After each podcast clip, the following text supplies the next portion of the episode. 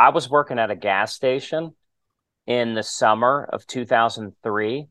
Our record came out in the summer of 2004, The Silence of Black and White, and we were headline we were one of the headliners of Warped Tour 2005. Mm-hmm. So, right. gas station, Silverstein tour, Warped Tour main stage. And then the following year, headlining theaters, Fall Out Boy tour. Right. Arenas. Right. Basically, we went yeah, from gas go. station to arenas in less than three years.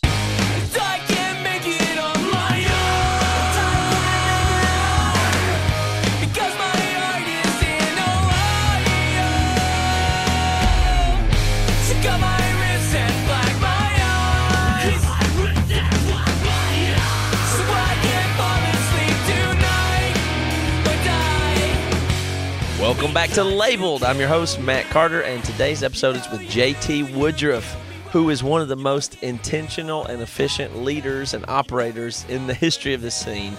His band Hawthorne Heights has had absolutely huge ups and downs. Ups like their first two records going gold and creating one of the most iconic emo songs ever. Ohio is for Lovers, which is at almost 100 million Spotify plays right now and downs, including a lengthy and costly lawsuit with their label Victory Records, as well as the death of a best friend and bandmate Casey Calvert in 2007. Hawthorne Heights has handled their career incredibly well, racking up over 20 years of successful, continuous activity and continuing to innovate, adapt, and grow as people and as a band. JT is one of the most, if not the most principled person I know, and his values and principles have guided him well across the spectrum from the smallest details of being punk and DIY to the large scale business moves like creating the Is for Lovers Festival, which is becoming wildly successful. JT is a great personal friend of mine and one of my favorite people to spend time with, and I'm glad to be able to share this conversation with you. And don't forget to find and join the labeled Facebook group. Okay, let's do it.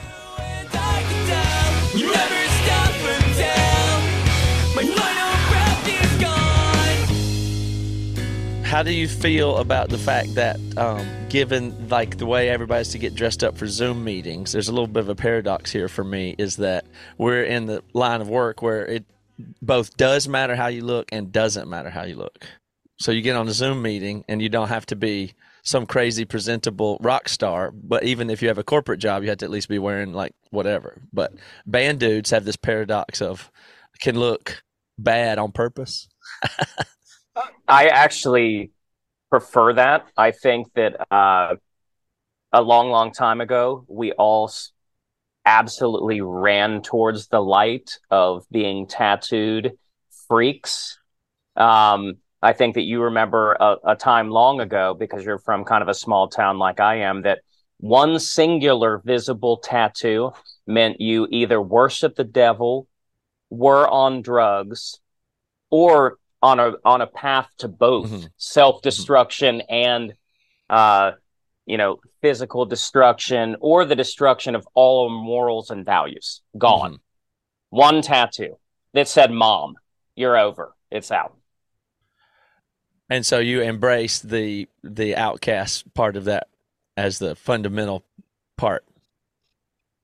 Yes, absolutely. I think that being able to be a a rational professional in an irrational unprofessional field is the best feeling in the world. Okay. Okay. Let's you pre- from that then. Yes, we, say, we say that again. Articulate that again. I like it. Yes, being able to be a professional, rational person in an otherwise unprofessional, irrational field is mm-hmm. quote unquote living the dream. Because we yeah, have skirt, we have we have figured it out. Everybody's always thought that we were all losers, that we're never going to go anywhere uh-huh. at some point, uh, and we were able to all carve out 20 years so far. There you go. Yeah, there you go. And so you so you that is a very affirmative of the path that you've been on and everything. And so just because I know you so well and have such a, a parallel track, um, I feel like I have a really good perspective on your whole career and journey. So I w- there's a whole bunch we I want to do in this conversation, but I'll just brace you. We're just since I know you, since we have a lot of shared stuff, we're just gonna I'm gonna really take you deep this this time. So I want to jump right into stuff and really talk about how everything works for somebody like you, um, and yeah, there's a bunch to do here for the whole Hawthorne Heights story, who you are as a person, and what all's going on. So, with your permission, I want to do a, a deep convo today. I love it. We're going to get the values, all this stuff. So, I mean, this is this will be deeper than the general press about stuff, because I just think there's a lot to mine from your perspective. So, um, because it's been so long and i uh, let's just let's jump in story wise can you just remember when we met and help set the scene of that? And then i want to jump all around at a bunch of important stuff. Absolutely. So first of all my my brain for lack of a better term is a chaos filled sponge. I remember everything. It creates a lot of arguments but also creates a lot of solutions sometimes because I'm a hard person to prove wrong because I can remember everything about the moment that it happened. Okay. You, the very first time that we ever met was the first time I set foot in the state of California at Orange in Orangevale at the boardwalk. Very first time. I remember the very first time that I ever walked up to anybody in your band, which at this point was Devin, introduced myself. Had only heard the album and that you guys were from Seattle. And in that moment, I either thought I was being punked because he had an extremely thick accent, uh-huh. or that he was a friend of the band that worked for the band or anything like that. Because, you know, at that point, the internet wasn't as prevalent. There was no like real social media. So I didn't see you guys all over the internet talking all the mm-hmm. time. You know, totally different scenario back then you could be a little bit more of a stranger. Mm-hmm. You know mm-hmm. what I mean? Um, so yeah. So at that moment, I immediately got the personality. I could tone down what I had turned into a little bit more of an East Coast accent from a West Virginia accent. I could soften the barriers that I have already created. And we became instant summer camp friends from moment one. So mm-hmm. I absolutely remember that. And, uh, you know, I think that we, we just all came from kind of similar backgrounds. You guys leaving the comfort yet shackles of a small town to try and carve out a music scene, and me leaving West Virginia to get out of there to try to, you know, hit the gold rush of what being a musician would be would never happen in such a small market. Um, mm-hmm. So I just think we automatically got along because we were kindred spirits from day one. You know, always ready to grind. The the way that I remember it is just that they're like, oh, "Who's this Hawthorne band coming?" Because we're on tour with Silverstein, Alexisonfire, Emery, and then um, so you joined the tour in the in the middle of it and orange orangevale there. And i just remember it's like oh there's a new band. They're a victory band. So they you know they we didn't get signed to victory. We got signed to tooth and nail and they got signed to victory but it could have gone the other way. Who knows? I mean in, or whatever. It was that kind of thing. And they're going to be the opener. And we were just establishing connection with silverstein and Alexisonfire. And Alexisonfire was really cool and and doing really well, but hadn't gotten crazy big yeah, and Silverstein was already dialed in as a headliner, and like you got Paul Koehler there, and they're running their thing like a business. So it's like, okay, these are the people who are real, doing real stuff stably, as well, where they're running their own business. You could feel that, and then you guys joined that tour as an unheard of band that had just signed a victory, and you're getting fifty dollars a night, and it's like, okay, here comes some other new band, and um, the first thing that happens is somebody comes up to me and says, hey, I think they've got a Nintendo, in, you know, in their van, and one of their guys is like trying to collect all the Nintendo games. I said, okay, well, this ought to work out pretty good. This ought to be, this ought to be easy to integrate with these guys. Absolutely, and that person was me, yeah. um, and that person is still me. Uh, I wouldn't say I, I'm kind of an anti-collector now, but I am only interested in memories from 1985 to 1988 in my mm-hmm. head. That that's uh, that's the only movies that I want to watch. That's the only video games I want to watch. So I have not done any sort of upgrade to my hard drive in my brain since that time period mm-hmm. involving entertainment. Uh, mm-hmm. Uh, so we'll start there. But yes, uh, so fifty dollars a night. I believe we replaced the higher. The higher, uh, that's right. Yep, the higher. the the higher, who I've never met to this day. So we became the higher that day, I guess. Mm-hmm. Um, and it was uh, very interesting and very groundbreaking for us to see the way that Silverstein and Paul were already operating. Because right, you know, like yeah. yeah, yeah, yeah. After step one, like night one, you know, we're like looking for a place to stay, and Paul comes up to me immediately. It's like, hey, you guys can here. This is the hotel we're staying at. Just stay at this hotel. Uh, just stay at a hotel every night. Trust me, it's unsustainable. I know you guys want to save money, but trust me, for your mental health, moving forward, if you're going to do this the right way, you're going to want to be staying in hotels and getting proper sleep because you'll never last. And I've taken that ab- that little piece of advice. It seems tiny, but that little piece of advice, um, and I've always thought that way. And he was 100% correct. You know, everybody's looking to s- save nickels and dimes at that point, but you also need to invest mentally and invest in in physicality and everything to be able to not just burn out in a tour, you know, whether it be mm-hmm. vocally, mentally, anything like that. So they were the first person, you know, to kind of take us under their wings for just that microsecond and be like, "Hey, trust me, if you if you don't know what you're doing out here, we'll help you get the hotels. You will, you know, you can pay us for them, or you know, whatever you guys want to do. Uh, but trust me, get hotels. Don't be staying with people. Uh, mm-hmm. You're going to be better off the, so the, the the landscape then i want to try and just the thing that's interesting about all that is that band particularly and you guys some other bands there's this kind of work ethic a real do-it-yourself thing that is present that's different from just general musician rock starry type personalities this and when you see people that are really you know doing their thing and taking it seriously um, and operating well it feels like um, a totally different thing than that classical way you think of rock bands and the immaturity of, of some of all that. And so there's like, it's hard to explain because everybody's different places on that spectrum, but it also seems to come even further from it. like, it seems related to this almost ethical code of how things should just be done by good people doing them well. And I'm curious where that deeper sense of values, you know, how that, how do you have that?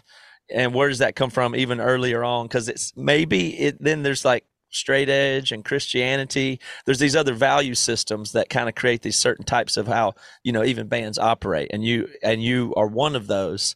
Um, so where does the what is the whole thing if we can just jump into like who jt is what do you really believe even on the metaphysical level and about music and about how one should oper- operate in the world that that gives rise to this mentality that you have? Yeah, absolutely. And you know, this these are all great questions that I haven't really touched on a whole lot uh, in interviews because it's always big, you know, surface level stuff. You know, how did you come up with the name Hawthorne Heights and stuff like that? And I wish we had better stories for that, even. But me as a human being, I can talk. You're very you strong on an ethical, moral code that seems built in or you got from somewhere. That's very deep for you. What it help me get all the way to what that is fundamentally.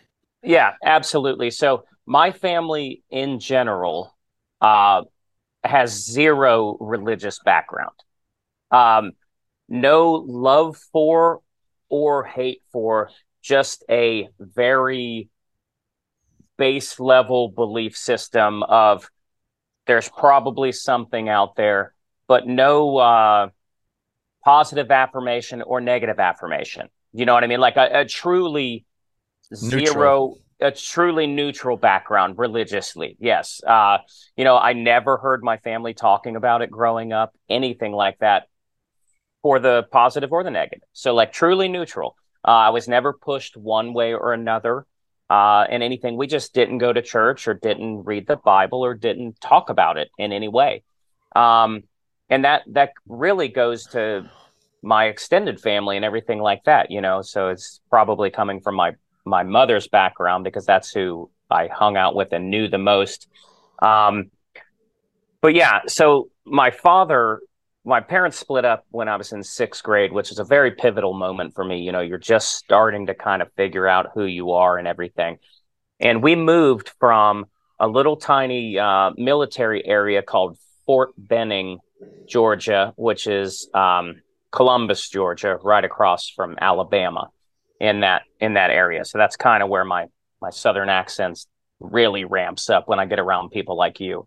Um, you know, kind of kind of brings me back. But um, so we moved away because uh, my father was an alcoholic, and um, their relationship had just deteriorated. Like me as a kid, at that point, I'd never seen as bad as it got behind closed doors because my parents were very good at hiding it. Mm-hmm. Meaning, you know, like it wasn't this train wreck of physical abuse that is clearly like we have got to get out of here. It was more like a slow deterioration of just uh, a relationship. You know what I mean? And my mom knew I have got to get my kids out of this situation. It's getting to the point where like the the last thing that I saw from my father was him. He was in in the in the army. Is I saw him getting taken away by military police from my house while I was, I lived right across the street from my elementary school, from my middle school, and I saw him get taken away while I was on recess. And, Whoa. and at that point, I knew, wow, this is, I don't know what's going on, but something is serious going on. And then about a month later, we were gone you know so like you know i have since talked to my mother uh, about it you know throughout my adulthood and everything like that before she passed away. But at that moment like it it was almost like my world was rocked out of nowhere. Um yeah so we go on to to west virginia and a whole new life starts basically. Um and that life is i'm not going to touch alcohol. I'm not going to touch drugs, anything. Like I, I saw how it affected my mom and how we had to get up and go. And I was very hardline from that moment forward that I will not allow any sort of substance to affect my life negatively or to become a problem. So I just cut it off immediately. Never did anything because of that. So that is where that like straight edge comes from. It never came from music or anything like that. That just showed me other people that were like me and had mm-hmm. similar belief systems. So like, you know, like I come from a tiny town. I didn't know anything about hardcore music. I didn't know anything about uh, Gorilla Biscuits or Youth of Today or anything like that. I found a, found out about that stuff when I heard punk and hardcore for the first time. Uh, my first hardcore band that I listened to was Zao, which was rooted in Christianity because I came from the area that I was in. Um, that was it. But basically, so you have that no religion. That's where the straight edge comes from. But also my my ethics come from watching my mom go from living a very regular military based background where you know middle class didn't their money wasn't a concern or anything like that we weren't rich we weren't poor it was just a military based background you know dedicated income or whatever you want to call it and then getting up, leaving, going out of nowhere. My mom did not have a job. She was a stay at home mom, and she had to figure out some sort of career. Um, and so we moved uh, to West Virginia. We lived with my grandparents for, I think, about a year while my mom figured out her career, um, which, you know, she latched onto something up there. And then we moved into a trailer that my mom bought with her own money for the first time in her life. And, uh, you know, I never really considered us poor in any way because we never struggled financially. We, she always provided everything, whether it be new school clothes or the money that it costs to, to play on the football team. All that stuff was always taken care of. We always had food on the table, everything like that. We just happened, all she could afford was to live in a trailer. Um, and you know, back at that time period in a small town in West Virginia, it wasn't a big deal. It was pretty common. Um, but I've always used that as a beacon for me to run towards. Like she never, never talked about being poor or not having enough money or anything like that. She did what she could while she could, just due to her own hard work and belief that she should be providing for her kids without mm. complaint, without any help whatsoever. So I think that's where my work ethic comes from. And is it positive? Is it a form of positive? Because you know that's a is that's a form of positivity. Yeah, absolutely. Like you know, we were loved. She was a quiet woman, but a very hardworking woman. Sacrificial never had anything. positivity is what's absolutely that is me. yes, that is absolutely what it was. And for me, I I chose to see that situation as a situation that she didn't have control over. So she did the best she could. And when I got into what I wanted to do for a living, I used that trailer as where I never want to go back to. And I used that broken marriage as something that I never want to experience for my kids. So those are the two main driving factors for, for what I consider to be my morality. There's yeah, for sure. Morality is the is the word. You you act as a very moral character. just like yeah. that's my experience with you. Is JT is a moral force. That's yeah. The, that's the distinct feeling. And uh, it, it's it's weird because not a lot of people. I haven't run into a lot of people that are like that. Not that I'm like this totally unique person, but most of the time, people's morality is driven by religion or driven by right. something. Okay. Something okay. like that. So um, that, that, helps uh, because you're. It's. Um. I'm sorry to interrupt you, but it's your. Okay, so I had to zero up further into integrity. Then it's like you got wired, yeah. however you got wired, but you you don't. Uh, you're not really flexible on in in what you know. Like whatever you cut off there when you said I cut this off or I did that. Whenever you're formed, like a, I say integrity, like a ship has integrity, not like val. I'm not putting a value judgment on it, but certain people have this integrity where they can't deviate from their own principles about things. Yeah. So, like when you lock those down for yourself, you live them, you know, and so you always have high conviction about what you're saying, and and it's like judgmental when it's judgmental because you know it just all connects to to your own inner sense of something. I think, and then maybe somebody will call that authentic or whatever else too, but it's kind of something tied up in there for you that's high.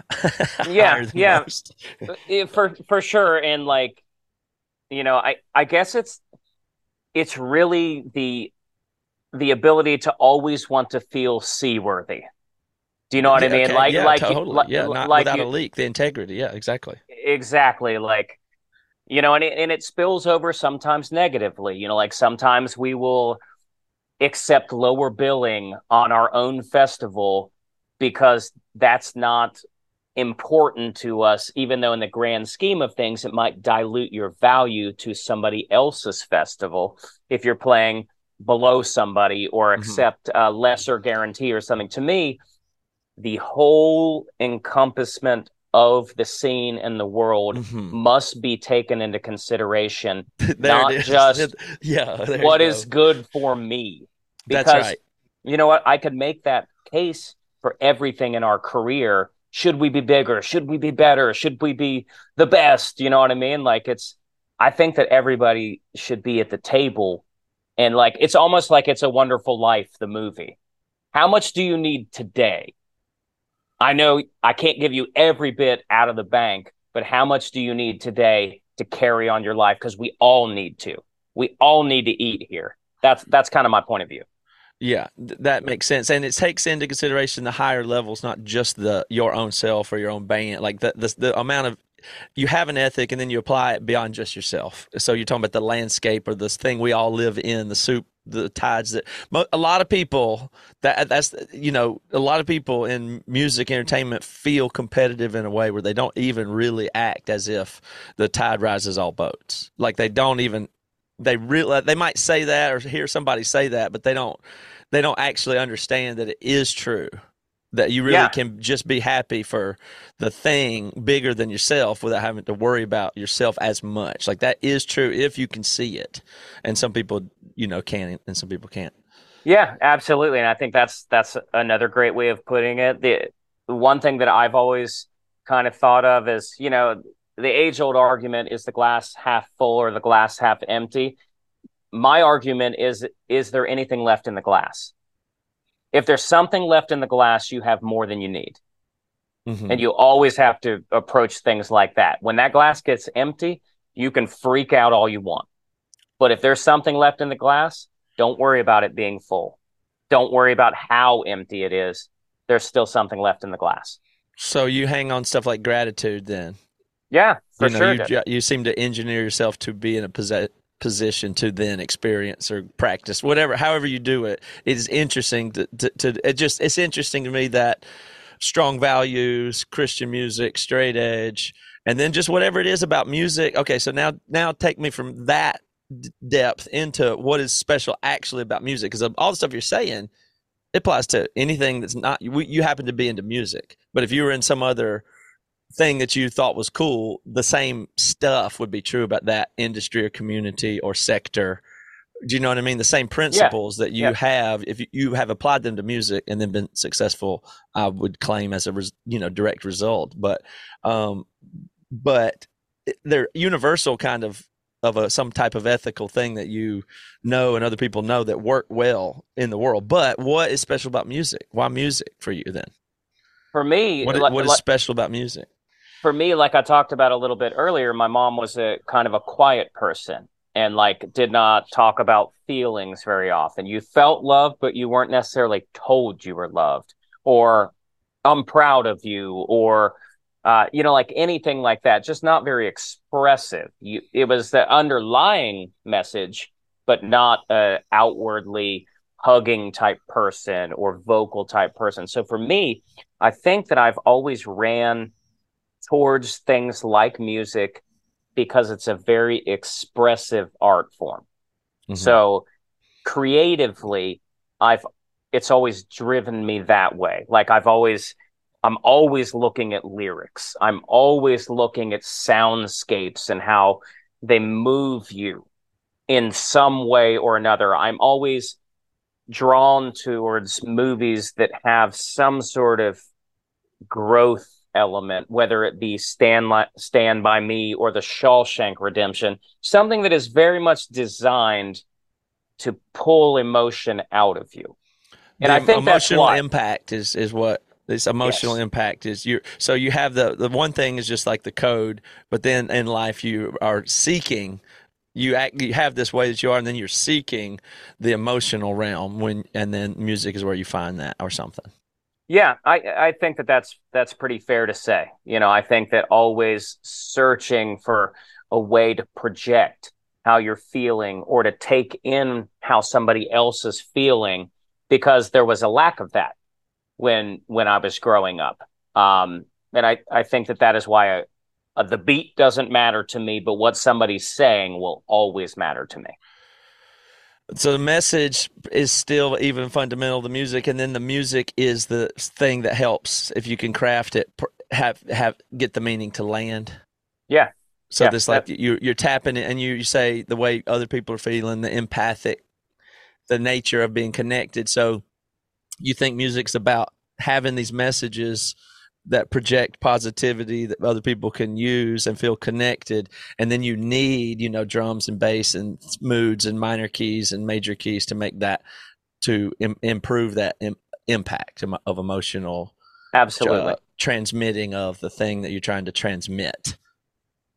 Absolutely. That's nice. that's that's yeah that's that's totally how i feel.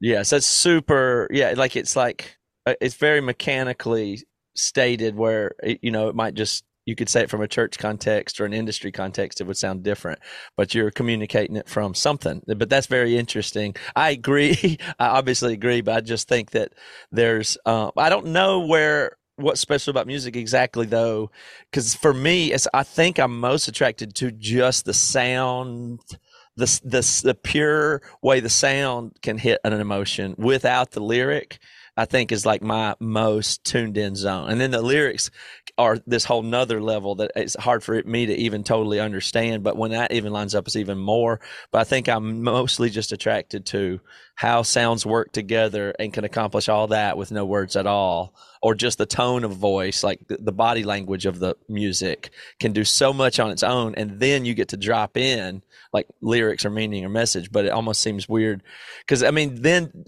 do you feel like when you had to start writing lyrics it's too strong it's too big of a job? If it's like the whole thing's about my lyric message that seems a little intimidating. That's i think what it is. Because now you I think mean, oh i'm got to have a whole career where i am the one responsible to put out the right messages to people. Definitely. I mean but you know the the ones who are i guess called to do that called. There you go. They, yeah, I saying, I'm not called to do that. I'm, I'm certain of it. yeah, they either have to catch the pass and run to the end, end zone or drop the pass and scurry back into the shadows. And that's how it is. There is a lot of, I don't want to say pressure because pressure isn't the right word, but there is a good amount of, of wanting to be a good steward of what you were doing to like like you know and uh, back in the day when you you first started to catch your little bit of heat you always had somebody on your team whether it be your label your agent or your manager telling you hey you guys are too visible. You need to not be at your merch table. You need to be right. behind the shadows. You need to create mystery. Right on that first tour that I was on with you guys, when our album finally came out, at the end of it, people started coming up to us at the merch table and saying things like, This song that you wrote, the lyrics are exactly how I feel. And when I listen to it, I feel better. And then you you go on a couple years later and people are telling you, because of this song, because of the lyrics, I was contemplating suicide, and it made me realize that there is plenty of hope left for me. I think that you would have to be a psycho to not feel like you should be out there and available to those people who have come to tell you that. Mm-hmm.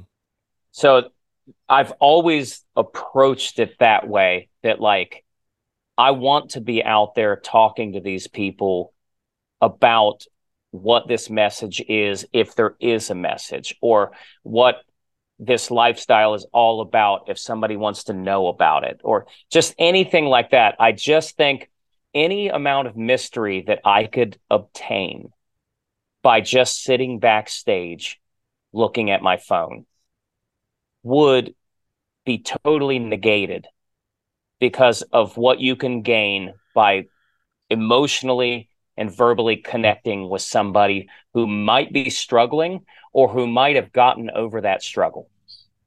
Mm-hmm.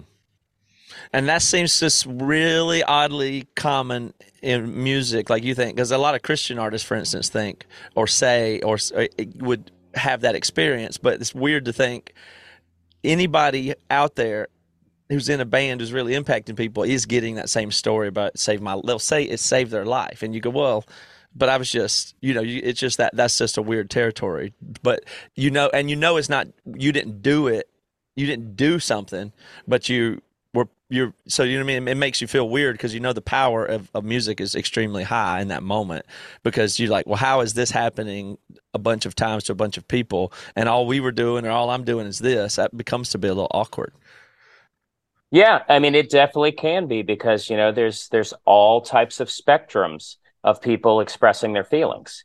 Some can be pretty visceral, can be pretty in your face and can can really take you aback.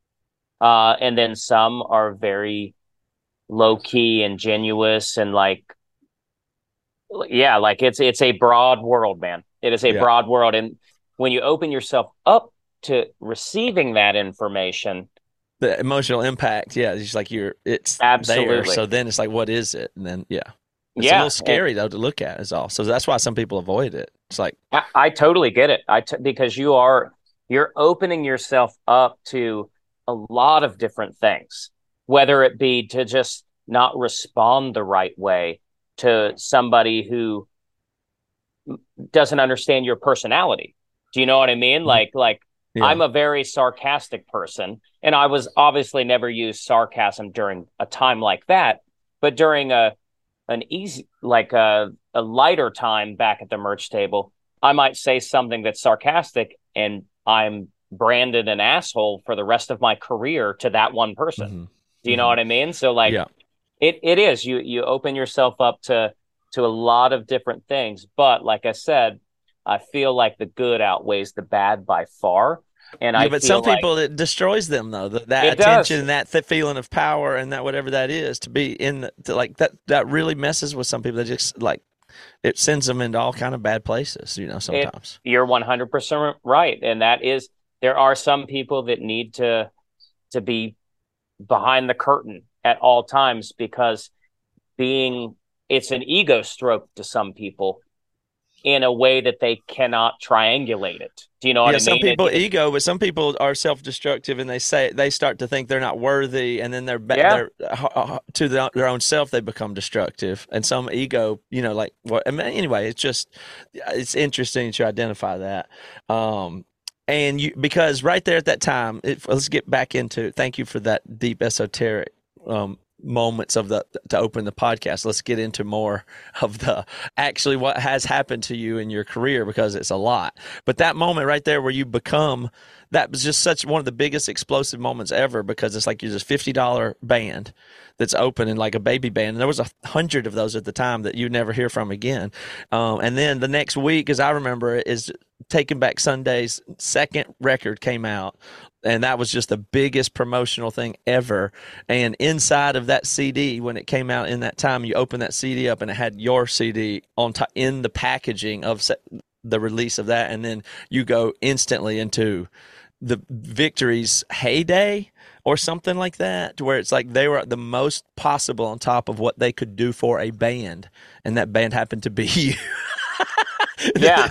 so that just like that's how I, I mean I might be exaggerating that um, but that's the way I like that time period. Would seems like it had been their most power to do something for a band, and it was you that they did it for. And yeah, then that creates sure. all kind of paradoxes from from here for how you possibly assess the rest of your career. Yeah, absolutely. And you know, like I've been telling that story uh, to a lot of fans recently about how you probably first heard of us as the first track on that free CD you got in the Taking Back Sunday CD because everybody was ready for it. And uh, you know, a side a, a, side joke to that is if you gave somebody one CD right now, they would throw it on the ground. If they gave you two CDs right now, they would probably never talk to you again. Like that's the thirst that we had back in the day. Give me as much music as you can give me. I want to hold it. I want it autographed, whatever. Now, they, how like, many units was that initial thing? Do you know? I have no idea, and I, I mean that will... record had to have done forty or sixty thousand first week alone. Just like you know what I mean? Like yeah, I would say that's hundred thousand. Right. I mean something like that, and then every one of them was you. You are immediately distributed physically to that and it's the exact it's like the one of the craziest most impactful marketing moves of all time it has to be at the perfect time when all anybody wanted was cds and they did want them mm-hmm. and you mm-hmm. just set another one in there and it's on point to the exact fans of who's exactly going to like it 100% so, you know and, and like you said before sometimes it, it could happen to somebody and then other times maybe it doesn't so like it makes you realize that how much of this is lightning in the bottle? How much of this is hitting the lottery? Because we all play, right? And how much of this is, if that is the first part of the equation, you know, like the, the A plus B equals C, if that's the A, what does Hawthorne Heights have to do at the B to equal the C? Because on that compilation, there's, you know, 15, 20 other bands as well. But what did we do that connected and what did we have to do to take that ball and put it in the end zone uh-huh you know that so that's really where that secret sauce is Victory had a lot of incredible ideas of how to market their bands, namely us. Before that, Taking Back Sunday. Before that, Thursday, and then Mhm. after us, A Day to Remember. Right. And you know that you know, and that's almost ha- like a straight line if you just look at those. That like that's the way you just tell the story of Victory's uh, rise into its heyday. Say- What was before Thursday?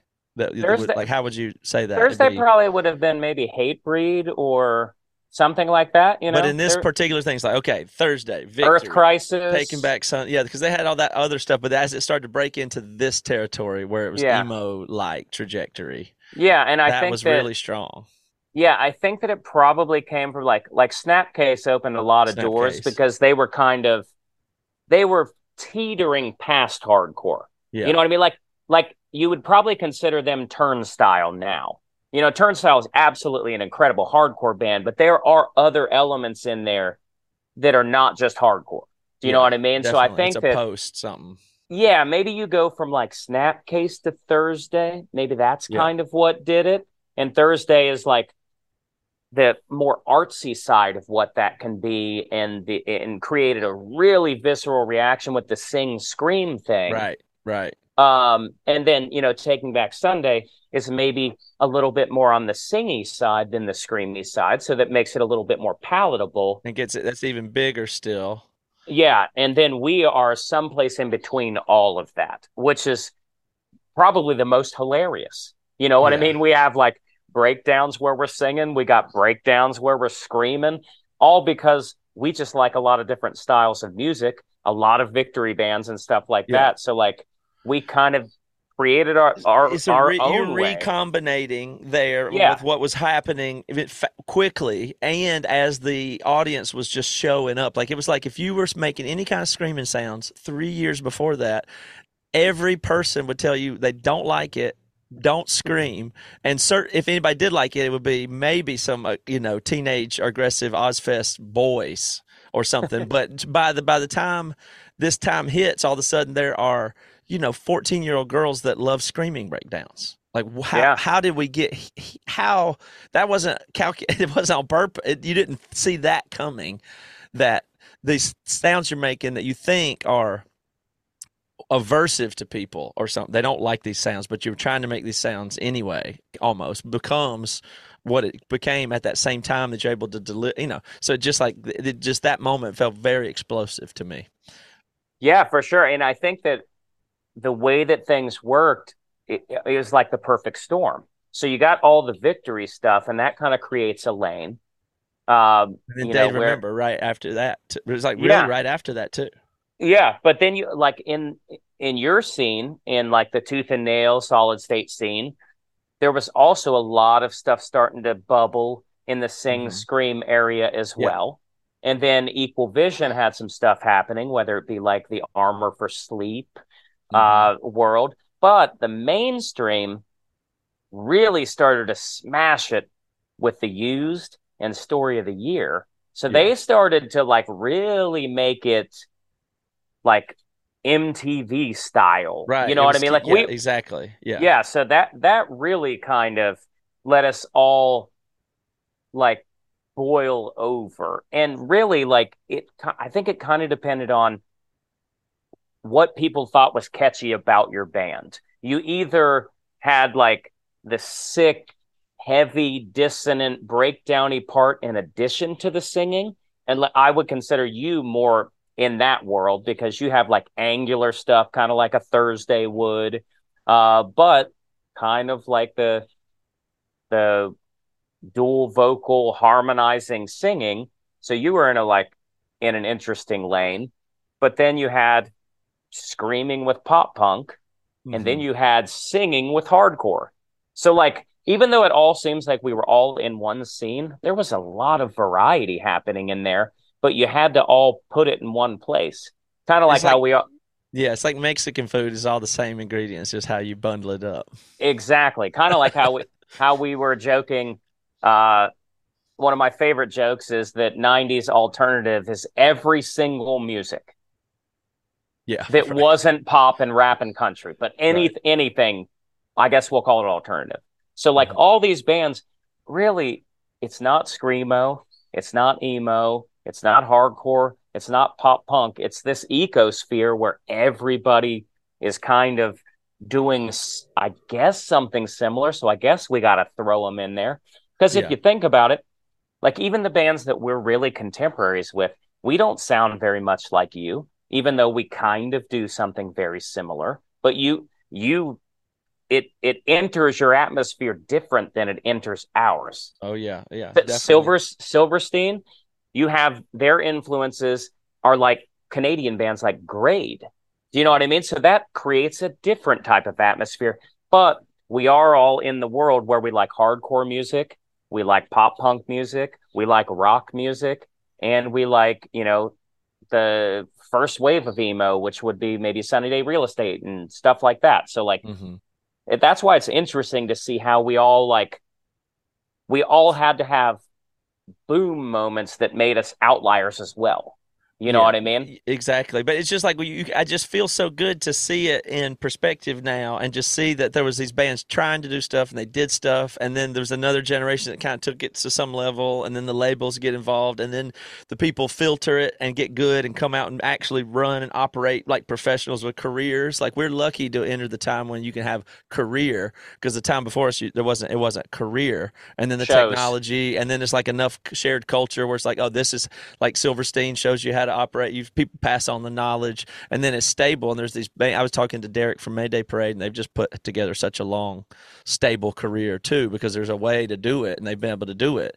You know, from learning from everybody else and having it reach that boil over kind of thing. But, but when you guys boiled over, though, I mean, it was it was like big like what if you are hanging your hat and saying it back like where were you in all of and i want to talk about victory basically what in that world what was what did y'all achieve in victory land that you were you know out of all the bands they had you were what? Like how was that relationship? And did you see your place? And how many were you selling?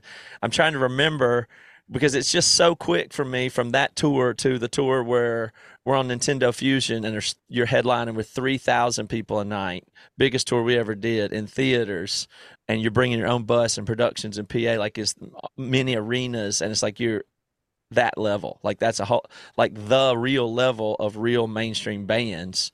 You're running it and still being in our genre, but doing it from over there in a very brief time. So how long is that time and what was the really if you had to look back and I force you to name the achievements then what were they?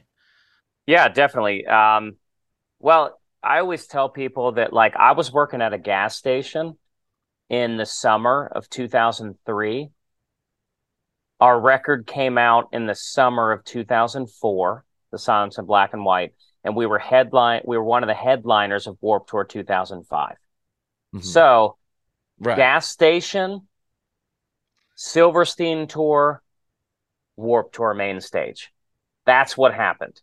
And then the following year, headlining theaters, Fall Out Boy tour. Right. Arenas. Right. we went yeah, from gas station to arenas in less than three years. That is not it.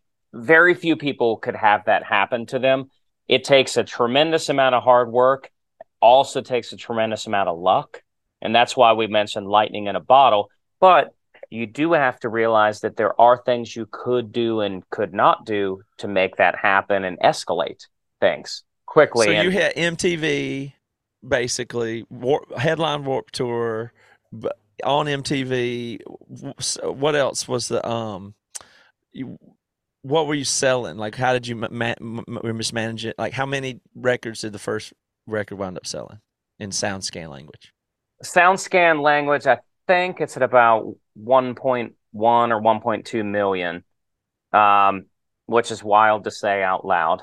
Um, but like when we were on that tour with you, that first half of the tour, we had no music out other than one song, Silver Bullet, which was mm-hmm. our announcement song, which was the demo of Silver Bullet.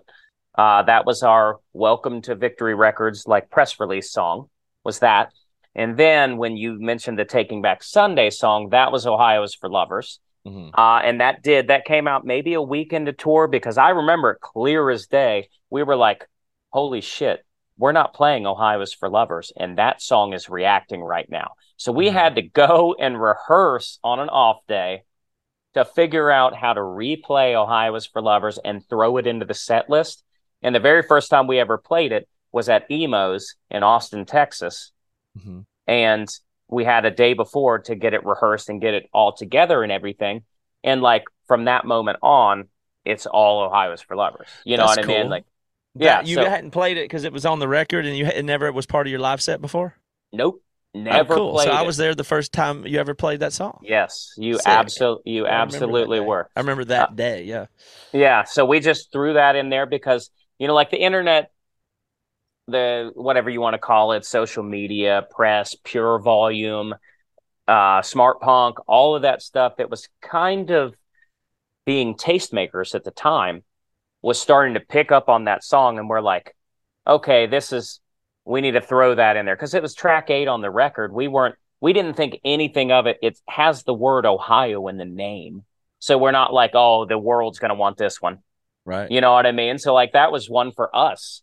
So, put it track eight on the record, and it sounded similar enough, same chord structure. You know, you know, as a musician, how that can mess with your head a little bit. It's the same chords as Silver Bullet.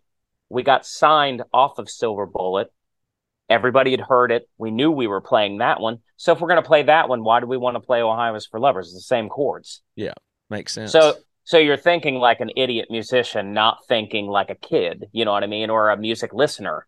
You're thinking, "Oh, well everybody knows chordal structures. They're going to see through this. It's going to be the same song."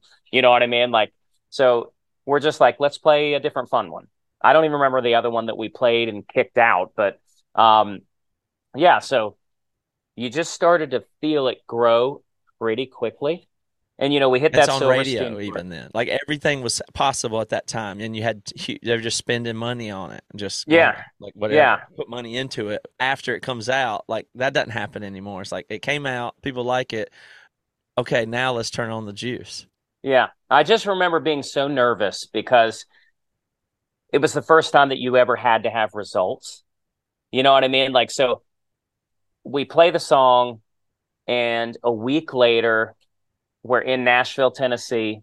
Album, com- the song comes out, and it got bumped because something happened with the distributor. So it was supposed to come out June 1st. All the advertising said June 1st. Whoops, it doesn't come out, comes out June 8th. So we're worried about that. And like, we don't have any barometer of what a sale should be or anything like that. So we go to Nashville, Tennessee. We're playing uh, the tour, and we go to try and buy our CD. We go to five record stores. Nobody has it. And we're like, great. So people think it comes out June 1st. You can't even buy it when it comes out June 8th. We're screwed. Everybody's going to hate us. The label's not going to think that we're worth anything. We can't sell anything. So, you know, we're on pins and needles. We're it's nerve wracking for the next week. We get a call when we're at Ace's basement in North Carolina on the mm-hmm. same tour.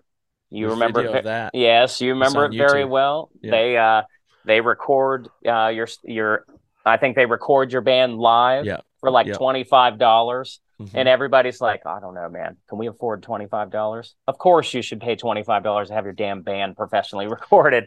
But at the time period, you're like, I don't, I don't know. It's a scam. Know yeah, yeah. Th- that's exactly what you're thinking. So I get the phone call and I'm like, oh, shit. Here it comes. And, uh, you know, we're like, okay, just tell me what the numbers are. I know why you're calling. Just tell me what the numbers are. And they're like, all right, I'm going to break it to you easy. You are the uh, highest selling victory debut of all time at 2,500 copies. And, uh, you know, we had no basis of what that meant, where it was, how much that even is. But we're like, holy shit, 2,500 people. That's uh, for a debut band. For a debut, debut band, right, bought right, bought this right. album. That so like to us, we were just elated. Couldn't stop like smiling. And um, and you know, you f- flash forward a, a little bit later, and now we're starting to. We got the Hellfest offer, so we got to play Hellfest in New Jersey, something that we'd always just heard about. You know, every great hardcore band, all that stuff. We play that. We meet we meet the band Mest that night Uh because uh, we're watching them. Uh, That's right. Our guitar player Casey uh, was he was into anything punk, anything hardcore, anything like that. So he listened to Mest, always played in the van and stuff. So we, we talked to him. Uh, they watched our set. They've been hearing about us, and uh, Tony from Mest asked me that night on the spot, "We're doing a fall tour. Will you go on it?" And we're like, "Sure." And the whole time we're thinking, "This damn band's on MTV. They're huge. Of course, we're going to do that." So we call our agent. We're like, "Hey." I don't know if this will actually pan out, but this band asked us if we wanted to go on tour in the fall. And this was in the summer, by the way. Things happened way quicker back then, where now it's way more long lead and stuff like that. But so we sure enough, three days later, we get that call. And the whole time we're thinking, we cannot allow our band to just play with other bands that sound like us. So we viewed it as a way to expand our fandom you know, like Mest is just an MTV style pop punk band. We wanted to capture their fans. We were always really calculated and smart about who we wanted to play for if we weren't headlining. You know, like let's try some shit. Let's not be like, well, we can't we don't want to play with Mest. That's all pop punk kids. That's not for us. We're like, well, let's try and show these pop punk kids what a hardcore band does or what a screamo band does. And I just remember doing that tour. It was us, Bayside, Punchline, and a band called Lola Ray. So we knew two of the bands anyway. And we didn't know that they were on the tour, but we're like, holy shit, this is going to be awesome. We play it first night, Denver, Colorado. We think it's the big time, baby. Finally, we're going to get a rider. We show up, we have a little tiny dressing room and chips and salsa and one case of beer. And we're like, this is the big time. This is what you get. This is awesome. We play uh, our first track off of the Silence in Black and White, a song called Life on Standby. And nobody's thinking anything. Uh, we're looking out and we're seeing it, it just looks like hot topic people, mall punks. We're looking out. We go into the the breakdown of that song is really when it kicks in and starts screaming. So we're about a minute and a half into our set and you see absolute horror and absolute excitement, and people's eyes get wide. They'd never seen a band scream before. So this uh-huh. was everybody who would just they were into Mest, Good Charlotte, Sum 41, Blink 182, you know, like all these bands that were like massive pop punk bands, but we were all still on the fringe. Remember, this stuff hadn't really broke yet. So you know, after we play the set, we we see the people that are in horror, we see the people that are like had just had their minds blown and have been opened to a whole new thing. For all they knew, we were the only band that ever sounded like that in the history of the world. Do you know what I mean? Yeah, yeah. That's so, those kind of experiences are the coolest for people when you see them. Like you feel felt that, being polarizing, like what you were doing, and, and encountering people for a first. So they were having a first experience on both sides, which is pretty pretty awesome. Yeah. So we go out, and also we go out and we're hanging out at the merch table, and you're like, Mest ain't doing that. Those bands aren't doing that. They're on they're on MTV. You know what I mean? Their fans are like bringing them gifts of like Jägermeister and stuff like that. We're just trying to have a seat at the show. Um, so we're out there talking, we're signing autographs. We're signing, we're selling our autograph CDs for five dollars. we we bought them for five dollars off the label. We're selling them for five dollars, just to get our message out there and to get these these uh, people listening to our band as well. And, uh, you know, we were selling 150 to 200 of these a night at the shows. And that was another big catalyst for us. You know, like going into a different music scene and making people understand who we are and what this scene was all about was a big changing of the tides for what was happening then. So pop punk was kind of declining a little bit, and this new heavy style, heavier style of music was kind of raging. Um, so that was definitely a moment in time for us. And then I forget, we went on tour with somebody else. Uh, I think a little bit of headlining stuff just because it was uh, starting to pop a little bit. And then before Warp Tour, we decided to go out with, we wanted to go back to the well. So Sum 41 came calling. And that's like even a tier up mm-hmm, mm-hmm. from that, like massive at the time. Uh, some of our, like, we all love Sum 41. We still do. You know, like those albums are just incredible. The guitar work, the melodies, everything, just the aesthetic, everything's pretty, pretty badass about that band. We went on tour with them right before leaving for Warp Tour, uh, 2005 and I just remember that that actually showed me what the big time was. It was Hawthorne Heights first, Unwritten Law second, and Sum 41 third. So a three band bill. No openers, nothing. We were the cold opener. Uh, unwritten Law would be sound checking until doors.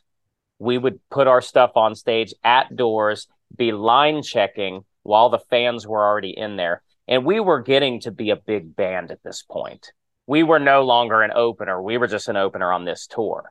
Um, mm-hmm. so people were like, you know, squealing and screeching. They're right there. They're they're on the stage already. And like, you know, it's kind of embarrassing for us because we want to make an entrance. Um, so we go through that tour. We're leaving the tour to go to Warped Tour three days later. So we go up to Sum 41, and you know they, they're they're like a big band. They're uh, you don't really see them very very often. They stroll in, they stroll out, and not even in a bad way. Just when it when you get to that level, you're occupied with a lot of different things. Uh, you know, the singer was dating Avril Lavigne at the time, so you know, like big mega moments happening. They're not. I don't blame them for not being concerned with Hawthorne Heights or the tour or anything, but I just remember we go up to them on that last day and say, Hey, man, just want to say thank you very much for taking us on tour. And Derek goes, Hey, man, I know we've been kind of not around, but like we have a lot of stuff going on that we're trying to get together. And, uh, you know, I promise we'll hang out more here coming up once we get through. And I'm like, no, like we're leaving the tour right now. We're telling you goodbye. Um, and like that was the first time that I realized, oh, when bands get so big, they they can't they can't focus on those things. Do you know what I mean? Mm-hmm. They can't like be wor- it's not like all dude, we're all gonna bro down because you gotta think within one year we went from hanging out with you and Silverstein and Alexisonfire, all three like awesome chill bands to the big leagues Mm-hmm. And like, so we just assume, oh, every band's going to meet up in the dressing room and we're all going to like share our riders and we're all going to stay at the same hotel. But then you, you fade forward and like that band's massive. They're like, some of them might be flying in for all I know. Uh, but it showed me that, that there comes a time where there has to be a little bit of a disconnect. Mm-hmm. Do you know what I mean? Like yeah. from, you can't be concerned with those type of things uh, because you're so concerned with everything else. So well, it's not yeah, even a bad thing whatsoever. Level at the once it's but because it's like that time when you know at first well i don't i don't even know how you maintained really because that next level you got to was so big and so fast and then it's just eh, it's i can't really even get my mind around how you would have fielded or managed the things from the managers the agents to the labels and lost control or retained control of the decision making. I don't remember that part. And then, you know, like for the next couple of years there, I don't know how you managed that, but um, what was that part of it for you? Like learning to trust others and then that kind of stuff. Yeah. I mean, Nintendo Fusion at least. Yeah, like, I think the music industry is a healthy dose of who was trying to screw me, who was trying to game me, you know what I mean? Like you just have to figure out like who actually has my best interest at heart other than the four of us that are in this room right now. You know what I mean? Like who is trying to push us down roads that is sharing favors? Who's trying to get a bigger commission out of us by forcing us to headline? Like if you don't know that stuff, like we all just want to hang out. You know what I mean? Like we want to play the best shows that we can. So a couple of those things like you know, there was definitely times where we had to question things, but like the good thing about our music scene is everybody for the for, for the most part looks out for each other. If you've played with a band at some point and broed down, you remember that always. You know, like Fall Out Boy, we got that tour because we played with Fall Out Boy at a little tiny comic book shop in Columbus, Ohio called Midgard Comics. Stayed in touch with them and then played with them on like Warped Tour and we'd seen both of our careers like rise and expand quickly. So they asked us to be on that tour with All American Rejects and from first to last because that was their opportunity to really show what this scene was all about. And they hooked up whoever they decided to hook up. So like we got that probably based on relationship and us being one of the bands that was kind of climbing really a lot at that time because that's a big leap of faith, man. That was an arena; those were arena tours that were sold out. That's not like playing the 2000 cap club. Mm-hmm. That's like 20,000. That's a lot. Um, so we will always be grateful for that because that was like our true time to like to kind of feel like Bon Jovi. Mm-hmm. You know what I mean? Like, right, right. and we're talking means... like that's two years like after you our record in, came out. You're doing music like that just comes from whatever, listening to Zao and doing stuff or yeah. whatever, and just trying to sing and be poppy, just like everybody else. And then that is selling out arena. You belong in a, a sold out arena tour a few years later somehow. Like that just the fact that the public and you see it now it's just easier for me to put in perspective now because you feel emo at yet another level of like cultural saturation like people would just like school teachers know the term emo about new kid like it's like a cultural identifier like they're yeah like you know it's at a whole nother level of like awareness but this is part of that when it when the emo and hardcore and screaming and breakdowns is like reaching just as just arena bands or that at that I, time. Yeah, Crazy. it's totally insane to think that. To think that like, oh, hey guys, if you just hold out here for a second, you'll be in arena next year. So just like ride this on. You know what I mean? Like yeah. nobody ever thought that. We, you know, like we said, like you mentioned, we were getting fifty dollars. To just, we just wanted a seat at the table, baby. Give me the fifty bucks. Um, so you get so then you go to you get to then you're really headlining on the Nintendo Fusion tour, and that is at this point you've got the second record out. I mean, I, I, there's a lot more to, to, do and stuff, so I'm not trying to zoom past things, but it's like you get a whole second record, radio campaign. That's big, and that's about the Nintendo Fusion time, right? Yeah, yeah, definitely. And you know, the first thing that we did was we came calling our friends when it was our turn to choose our tour. And by the way, this is all connective because in that first van we had that Nintendo. So this is like as big as it can be for us. Nintendo Corporation is asking us uh-huh. to help market and Nintendo. release the Wii. The, the Nintendo. It, was. Oh, a, it was the, the Wii. Was coming out, yeah. Yes, it was the Wii. So we got. They gave to, us all DSs though. I remember yeah, that. Yeah. For, yeah. First day you got a DS after the tour we got Wii's and we got to play them every single day. So you're you're just thinking like after the Fall Out Boy tour in arenas, we're coming back with our own, you know, 3000 cap club tour where we get to play video games all day. There's right. just a fair amount of this that sounds fake. It sounds fake, yeah. Yes. So we're like, "Hey, who do you want? This has to be good vibes. Call them. Call Emery. All right, they're in. You know, call uh uh, Anberlin. All right, they're in. Call Plain White T's. All right, they're in. You know, like we're just collecting all of our favorite bands and people that we've broed down with from day one, and uh, you know, just trying to put this thing together. And it was just hilarious. And Relient K. And Relient K, yeah. Well, yeah. Relient. Remember, Relient K wasn't supposed to be the band. Relient K was the replacement band, even though we do love Relient K. Who was that replacement for? 30 Seconds to Mars. That's so right. we were we were about to go on sale with 30 Seconds to Mars. That's right. And and the contract got at an impasse because and this is all we're not dealing with this stuff, but we heard we need to include another X amount of thousand dollars for Jared Leto's security guards. And we're like, nah, we're not doing that for the direct support band.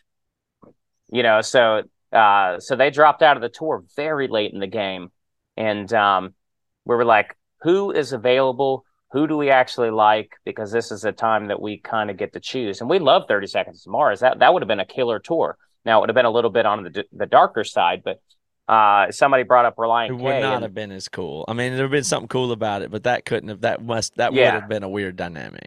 Yeah, definitely. Um, but yeah, so somebody brought up Relient K. We we and we got the deal done really quickly, and you know the rest is the history as as we all know it. And it was a lot of fun. You know, like we all had a, a pretty incredible time. It was our first. I I remember we were supposed to be writing on that tour, uh, for something, and um, and I remember we just kept trying to play basketball the entire time Yeah. because we had our we had our own bus with a riding rig in the back. You know, we're trying to stay ahead, and and I'm like, dude, there's a there's a basketball court here. We want to do that uh, because you guys were out. It was it was just great. It was funny.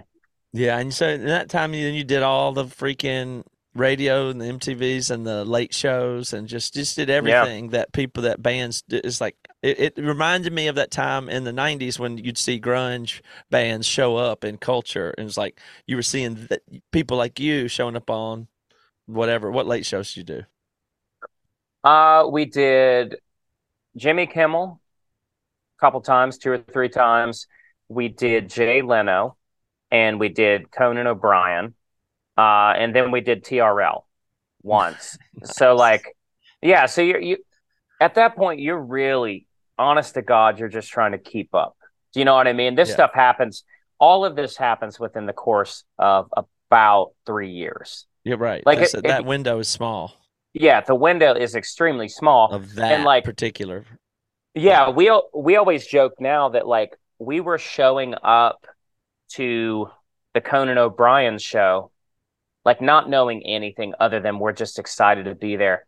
And like when you when you watch major label bands do it, they have like almost a set built and it's like all themed and it looks wonderful. They're all dressed to the nines. We literally are wearing what we would be wearing on that tour, pulling up in a van and trailer hmm to Conan O'Brien.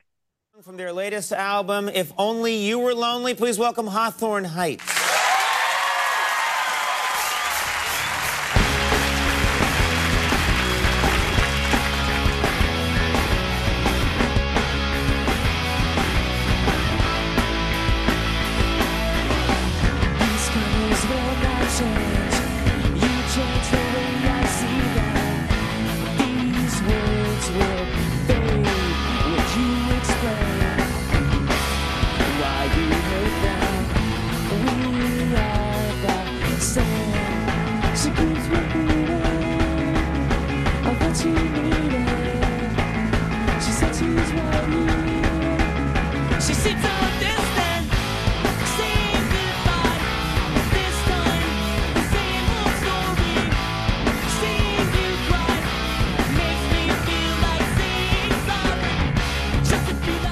That's how big the music scene got to where none of us were prepared for it. So our label wasn't like, okay, fly them in on the private jet. Um, make sure that you have the the Silence in Black and White album cover totally recreated so it looks like a set. You know what I mean? Like none of this stuff. Like nobody even thought of it. It was just like, hey, are are you going to wear the the Emery shirt or the Anberlin shirt? Because I don't want to wear the same one. You know what I mean? Like we're we're all on uh, these late night TV shows just wearing band T-shirts. Like like we think it's normal. Everybody else is probably like, I don't know about this music scene, man. They're dressed like clowns. They look like they rolled out of bed, and we basically did. Um, but yeah, it was part of capturing that moment and what made it authentic and what made it real. And like, I think it's a big part of what made it all feel attainable to the kids. The reason that they would connect, kind of like the grunge movement, where like if you just went to a Salvation Army and bought a flannel, you were in. Yeah, yeah. You know, kind could of similar. Participate. Yeah, there was. yeah. you could participate without like hmm dressing like a millionaire. yeah, it's a relatable form that comes. It's the same thing that pu- punctures the um, you know, glam like with Nirvana. Like, oh, now all you got, you don't have to be look like these 80s rockers that have all this are so special you can just put on a flannel shirt and you're the same as the people that are performing all of a sudden.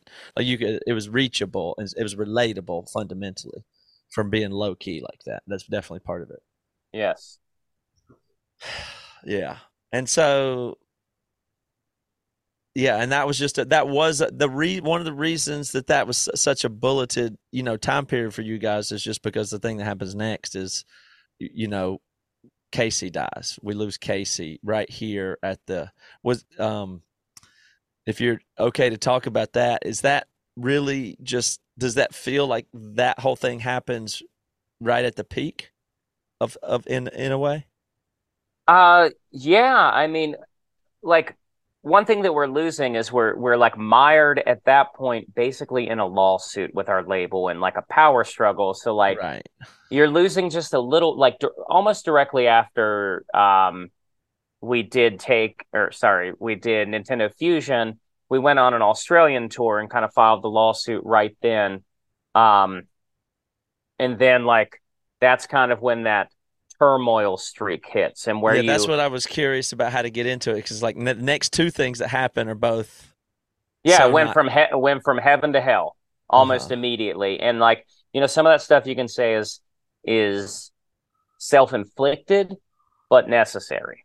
You know what I mean? Like if you don't feel you're treated the right way, or if you don't feel things are being accounted the right way, or you're being pitched the right way, you gotta if you gotta stand up for it at some point, or you'll immediately always fall for it. Um, Mhm. that sort of thing. And like, you know, we don't really dig into the the litigation and stuff like that because it's boring for fans. And you know, like it's like you don't want the PTSD of of where that was in the world. And really that was it was almost about taking all the power to release music into to go positive momentum. That's basically what that boiled down to. Um, and you know, then right when we could basically start our career again, Casey passes away uh, just a couple days into tour, and then here comes another like roller coaster. So it's almost like we went from the rise period and then the behind the music period. You know what I mean? So like Uh-huh. one minute we're discussing our favorite bands on TRL.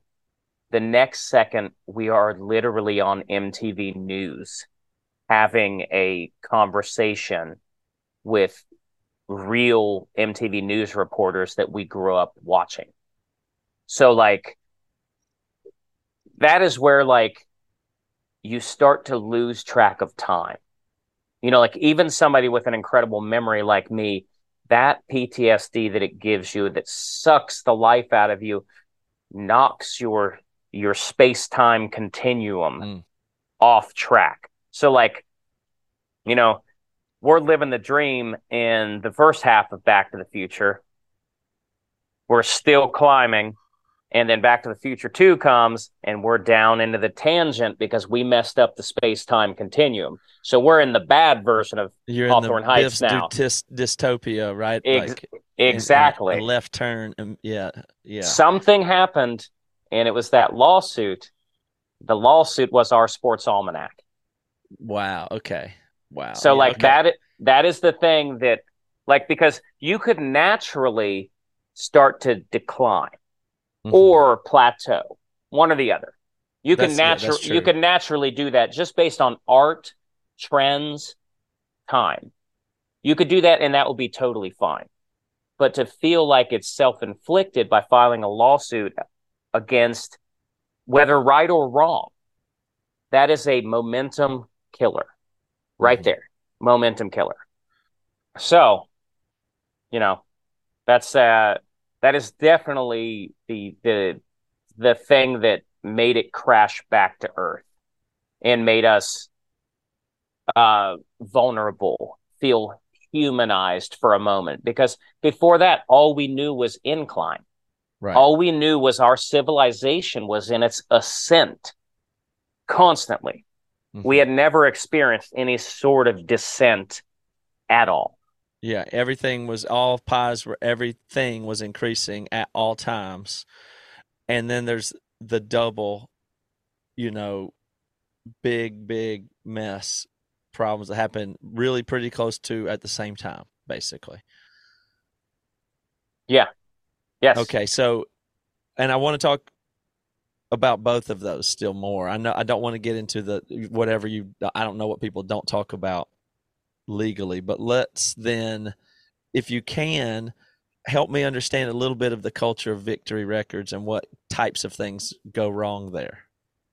Yeah, the I front ju- end and then we'll do back end, but help me Sure. understand the climate that precipitates a lawsuit in that situation. Yeah, I just think that it was a matter of like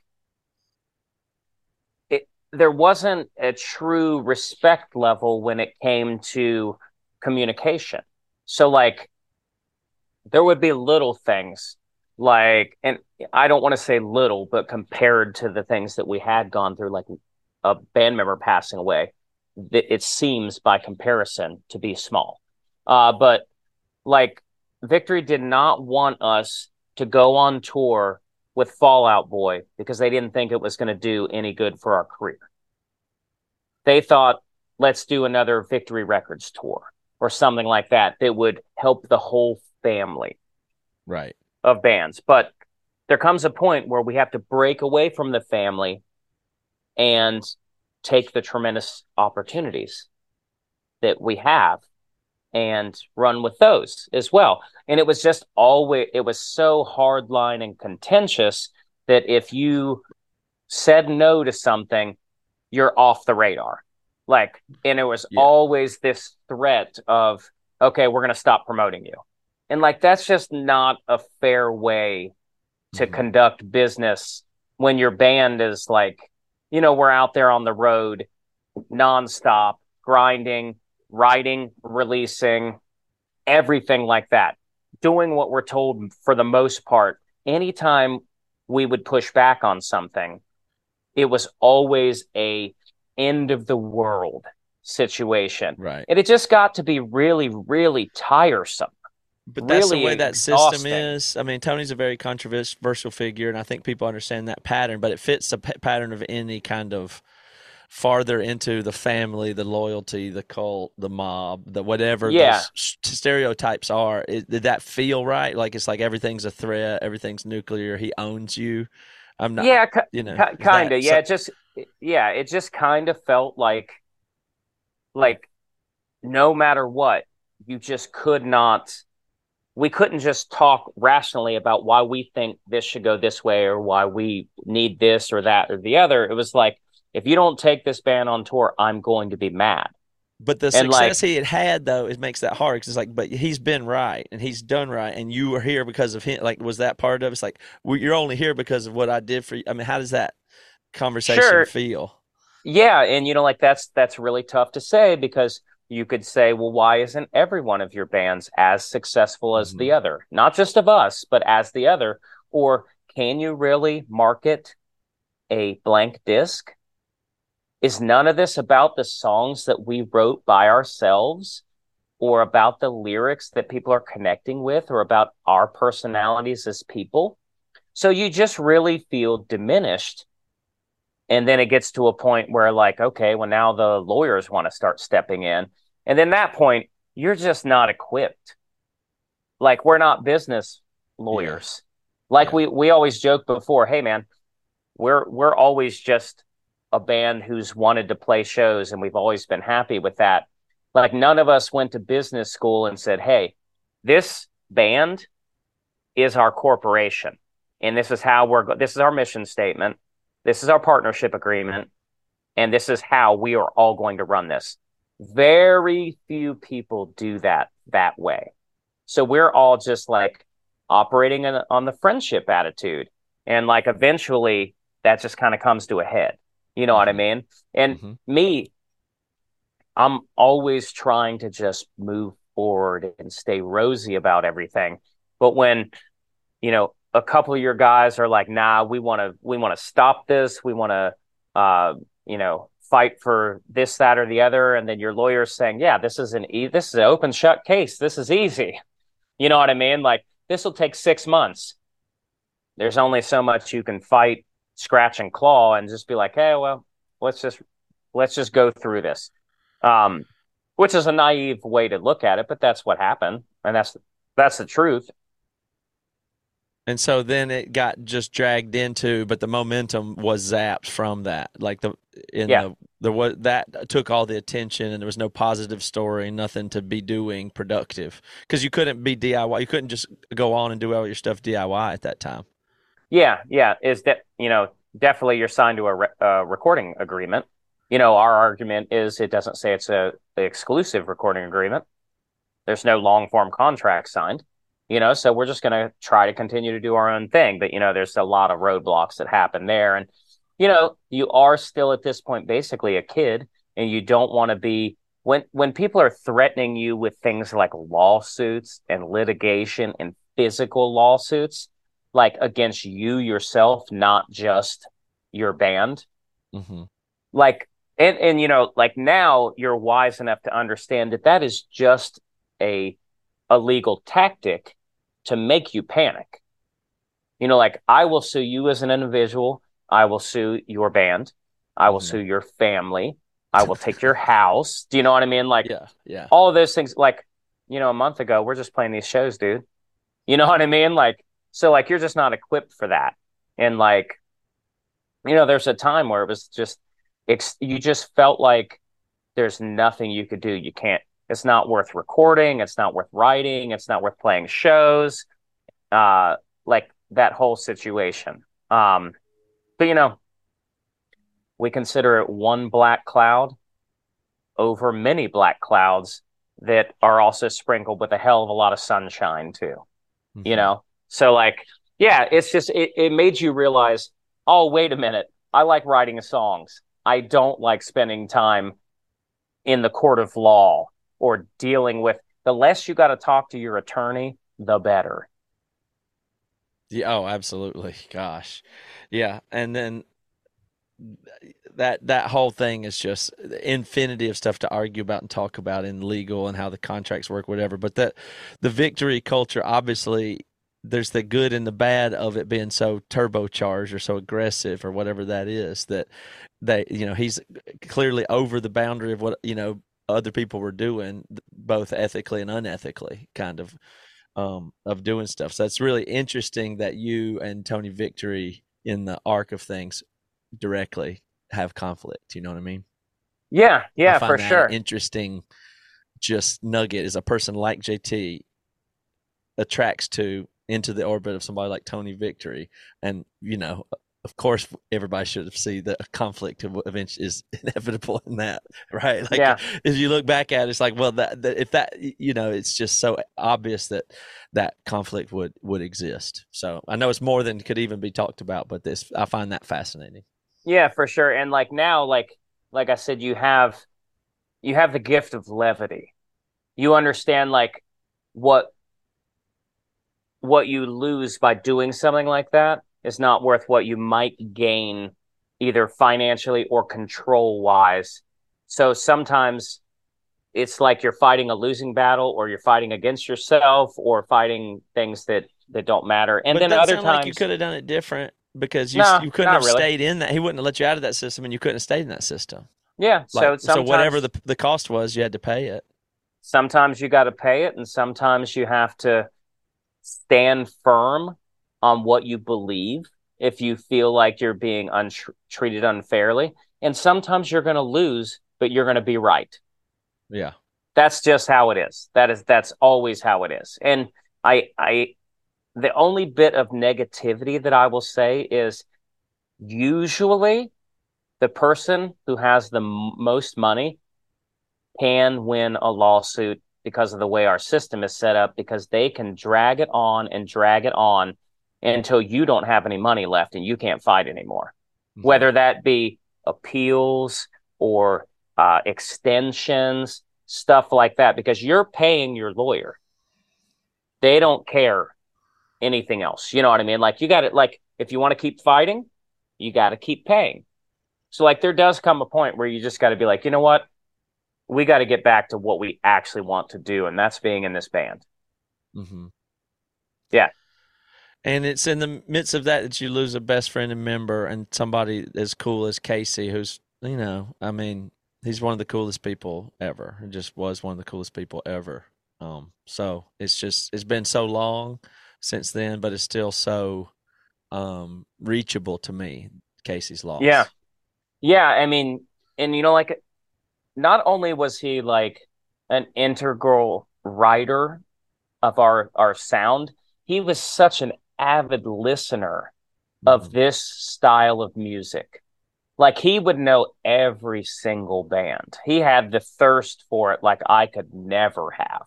You know what I mean? Like he like every every Friday he would be checking the the Smart Punk top 10 to see if anybody had elevated in there some of that he hadn't heard of. You know, because this is all well before streaming and well before music discovery was at an all-time high.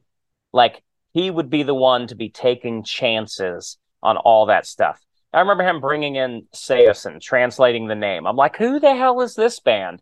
He's like, dude, you got to hear them. They're number two on on the Smartpunk top ten. Trust me, they're gonna blow up. And I'm like, that's how you found that band, or like digging around on PureVolume for Mhm. like all this stuff. Like he was just such a like a, a positive lover of music, like a fan, a total fan Yeah. of this music scene. You know, like him bringing in the Armor for Sleep album for the first time, or like he was definitely the one who turned us on to your album. You know, like you have got to hear this. This they're screaming and singing too, kinda. You know what I mean? Like just stuff like that. And it's like his positivity in that realm of just like, dude, let's fucking do this. Let's go. Let's, you know, like always just a a ray of sunshine in in that regard.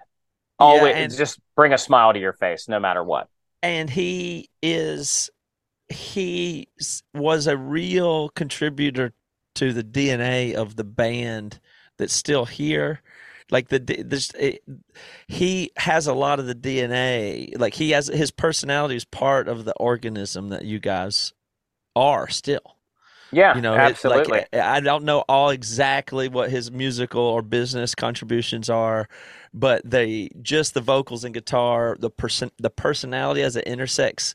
Like he was your guy that intersected with the most people beyond the stage. Like he was the person that was most would connect to people that weren't on your tour bus.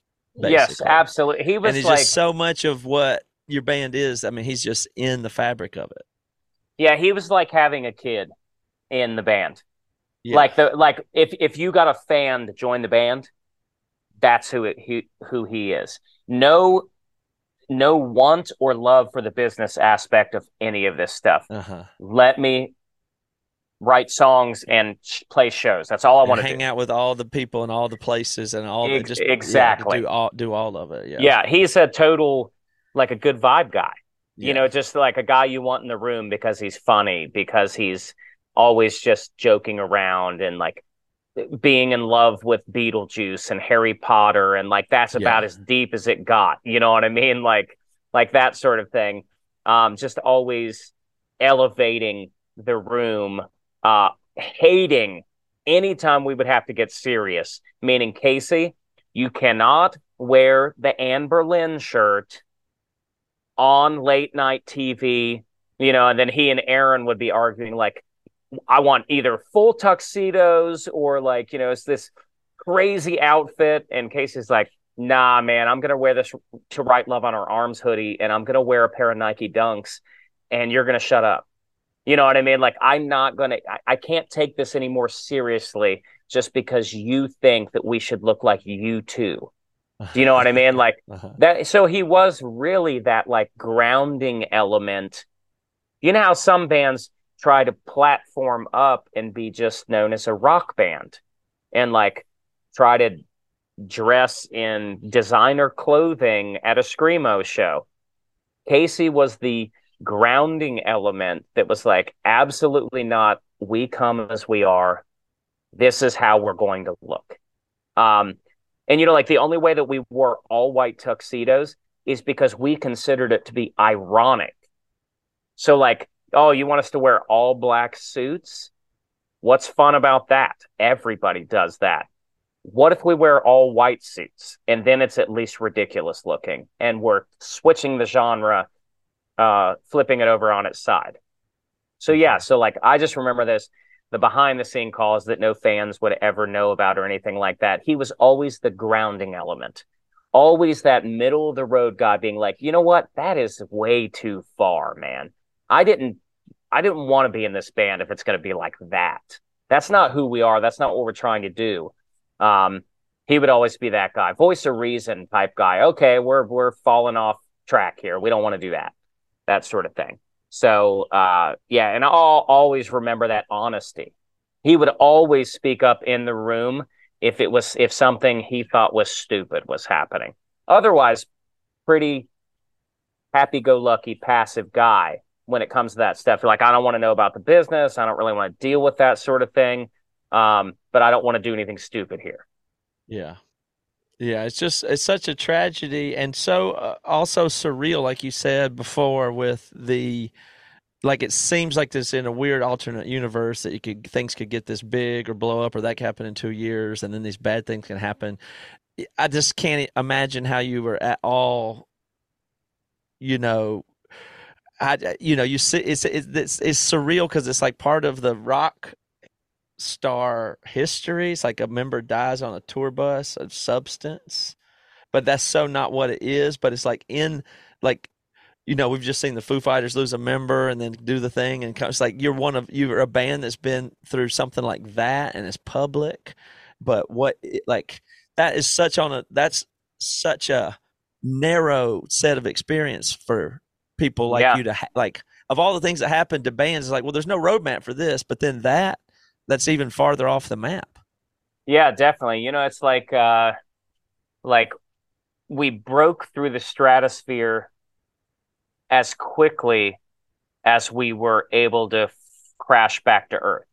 You know what I mean? Our story arc, and that's why making it as long as we have and pivoting and, and moving and shaking as long as we have is so impressive to me is because of these true highs and lows.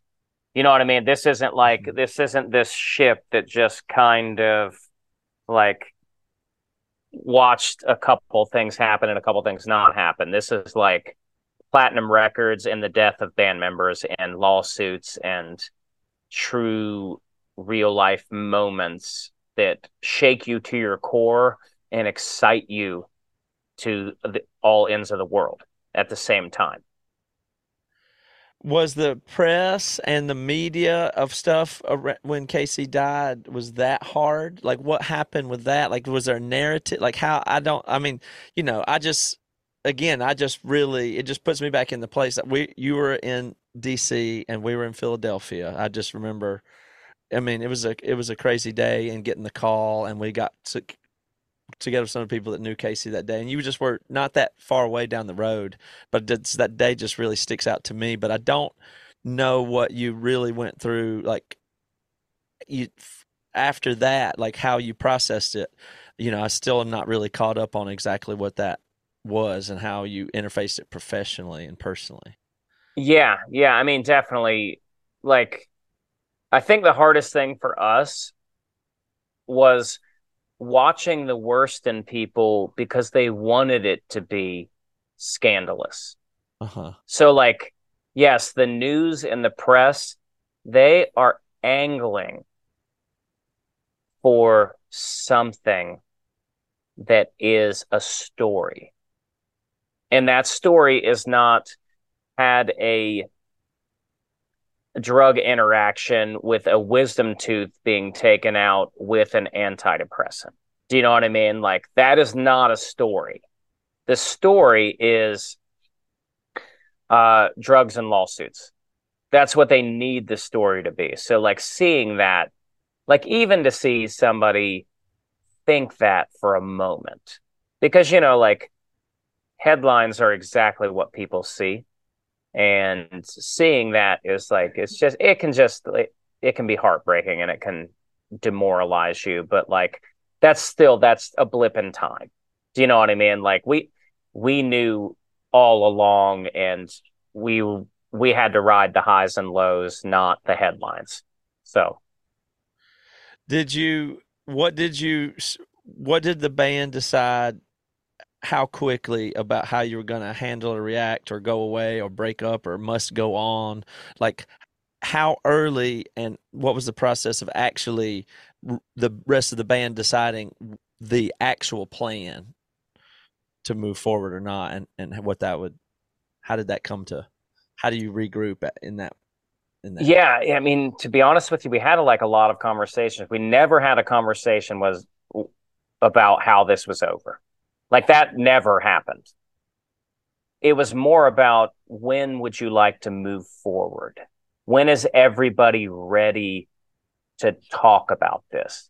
Never like we're not doing this anymore. We can't do it without Casey. It wouldn't be right. It was more it was always this is something that we fought our entire lives to do. And this is something that we fought in a court of law to do. And this is something that Casey disliked the most was how litigious and contentious it had become behind the scenes of a record label. We cannot let this be the thing that makes it all go away. So, like, you know, there was definitely times where we would get together. I don't, want to say early on, a couple weeks later or something like that. And, um, you know, like we just weren't ready to play, to perform, or to talk. Like, how are we going to do this without him? Do you know what I mean? Like, how are we going to, like, we're at that point, we were a three guitar player band. How are we going to take this and make it a two guitar player band because we're not replacing him with somebody? How are we going to be able to do that? And this is all well before the technological advancements of today. And like back then, it was still way more punk than everything is. You know what I mean? Like now you just put everything on a track and it's like total, it's not frowned upon or anything. It's like, oh, they have more guitar parts on a track. Cool. Do you know what I mean? Like, but back then it was like, dude, did you see so and so was using dummy cabs at Warped Tour? Do you know what I mean? Like, so it's just a different a different world. But like, you know, it took us a while to to start to to dive deep, and you know, uh, I think it brought up a a lot of feelings between us and the label, and we just settled. And then you know, the rest is history. The rest is okay. This is what's going to happen moving forward, and we're ready to move forward, not stand still and not move backwards. Um, so that that's that's basically how how that chapter of the of our universe ended and how we we are where we are now is because we experienced all those highs and all those lows. So now we've leveled out. Now it's like you know to not push as hard as you can against things that don't matter. Then that's where i say that it has allowed us levity So you had to you had to move forward. It just was no question that you would move forward, and uh, you know, it, it- like the the obviously all wind out of the sail, all momentum gone, and you avoid negativity there. Still, yeah you know, Yeah. like you avoid you still get at least back to neutral with momentum, and then had to start again. And not to mention that the genre now has passed some peak at some of somewhat thing anyway. Yeah, for Like sure. I mean, you you're always gonna you're always gonna experience moments of frustration. That's just how it's going to be. But it shows you frustration is easy. The death of a band member is your world crashing down. We are not in that moment. Do you know what I mean? We've we've got we're we've gotten past that and we don't have to do that again.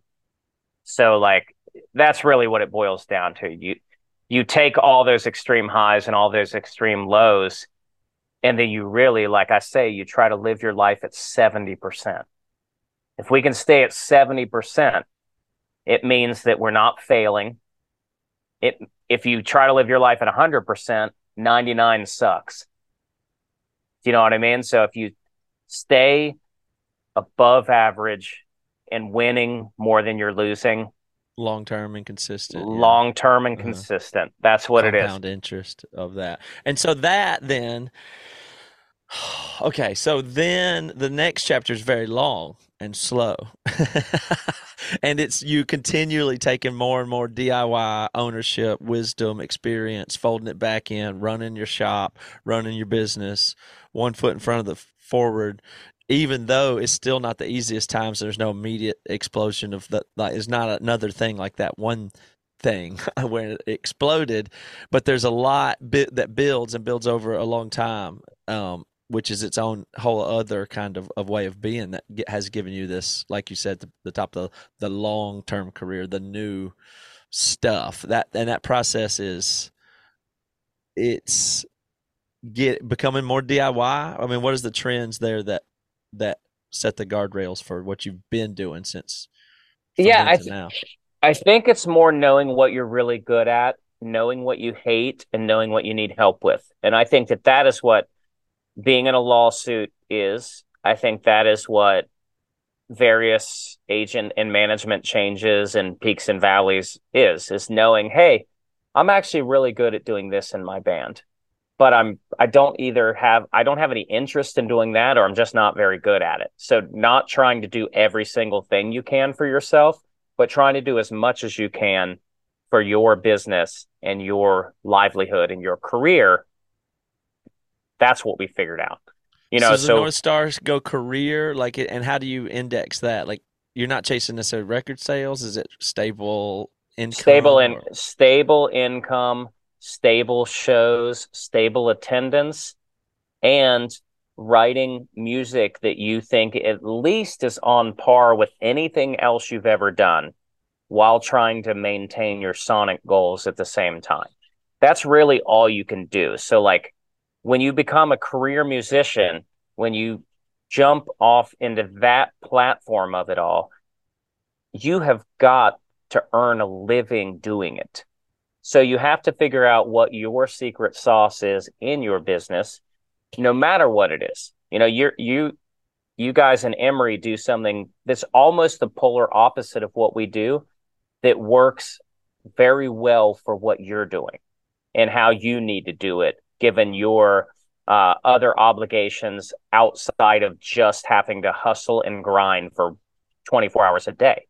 Mhm. Um, and then, you know, if you look at Silverstein, Silverstein's kind of the opposite of how we're doing it too, and the opposite of how you're doing it. yes, it totally They're is. a they're a full time uh, touring band that is servicing their fans and and selling out shows, and like they've become a really great live band with a great show. Um, it's just a different. It's built on the live performance, so like a lot of different things.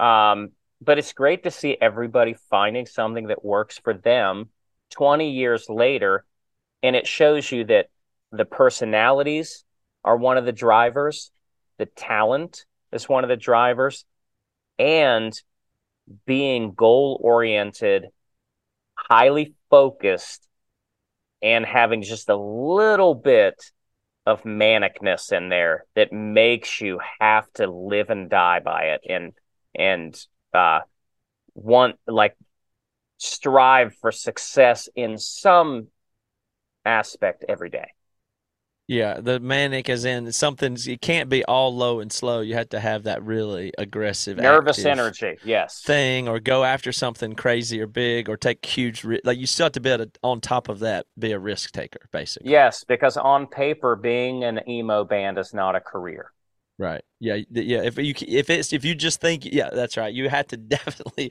be taking some absurd risks at, just to keep, or you're not going to have anything to build the the homeostatic balance upon if you can't occasionally reach out there and swing at some new opportunity or whatever. What you know how as especially with technology and uh, the trends change and all of that, and so, um, you know, you guys have really been able to really I mean, ev- even just for Matt Cutshaw and the resurgence of emo and that whole thing, the way that you guys, as people reflect on the genre and the genre going to the next level in culture, you know, you it's like have are going to continually rise in that who's left, who stayed around, who's doing good stuff, who had something real.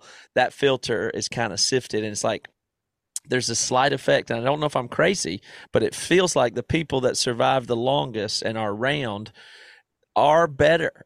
like they're better people that like the good the people that did things the most right have have a, a lot a better chance at being around later. So all the bands that are still there and stable that can do all the opportunities that are there now, it just feels easier and better, you know, to me. And I think you you are one of the cases of that.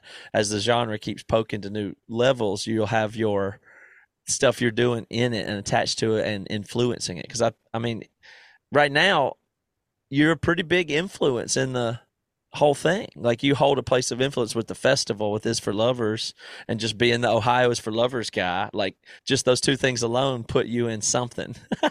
Yeah, it's it's totally funny, but like having a lane is as equally as important as being talented or being at the right place in the right time, knowing how to quantify what you're good at and what your moment and your lane is is probably the most important thing in not running away from your lane.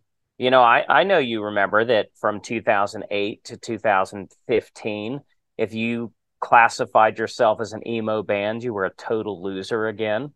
Uh-huh. You know what I mean? If you weren't trying to like enter sound design into your songs, if you weren't trying to throw a synthesizer or bright colors into your music, you were totally out of step.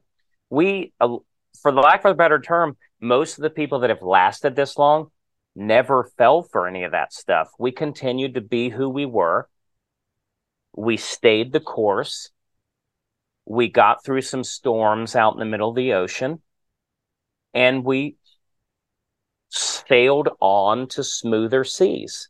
hmm And it's um, it, it's with it's like uh, it's not too serious. Like you don't mind that in some ways emo still is bigger than ever and almost can get made fun of more than ever, in a way. But that's okay. Like the levity of it is like you've somehow survived the not taking yourself too seriously part of it too. That I think that's a real key to it. That um, I think I'm excited about that because it's like I don't know. There's something relieving about that part, that element of it, where it can also survive so long that it can make fun of it. You don't have to be that serious all the time, and then Yeah. ha- can have even more, you know, maybe reach from that. Absolutely. The way I look at it is even Brad Pitt has made fun of some of his hairstyles. Right.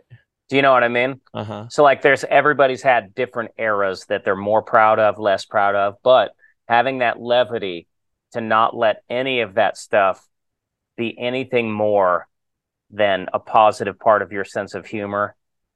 I think that's wild. I think if you can't laugh at things that you that you've done, it's not growth. You haven't Because, grown yeah, at all. Yeah, because it's and some people just never can, and some of us like to make fun of ourselves anyway. But you, you had to juxtapose it with where we were earlier of saying this song, uh, you know, saved my life, and also this song is just some dumb emo cliche to call in some also the same exact thing that you made. I'm not saying that's negative or bad. I'm just saying it's like it can be all of those. And it's a song you wrote, and it's a uh, intellectual property, and it's something that it's like it's so weird how if you create something that has reach or sticking power or means something to other people, how many different things that can be. Like Yeah. how many different interfaces with culture and individuals it can have across time. That's just you know that's mind blowing stuff. Yeah, absolutely. And, and I think that's kind of the whole gig. I think the whole gig is just understanding that like it's okay to be in one phase, out another phase, and then also to just be anywhere taken seriously for a moment in time. I think that's the the way you got to look at it. Like, oh, this this is cool. Anything that you've done, you want to look back on reverence and to be proud of, even if it's something that's silly. You know? hmm And then you, uh, you know, very uniquely, like you mentioned earlier, you guys have Is for Lovers Festival and place the thing that I love so much about it is that, like you said, you place yourself in the middle of the lineup. That key insight right there is just one of my favorite things I've ever heard is to t- to take the power into organizing and setting the tone and the culture of a festival to fill an obvious need and niche of that's out there that people really want to have and feel and to put yourself in the middle instead of like the headliner is like eh, you know it's it's to not it's to not center yourself even though technically you're in the center of the lineup that brings more to the whole thing and sets the culture of these festivals and stuff like that. Um, so that to me is huge and all the stuff that goes into it. But i'm curious really then from here if you really feel like where this whole culture and scene goes and how much bigger can all this get and where do you see that going?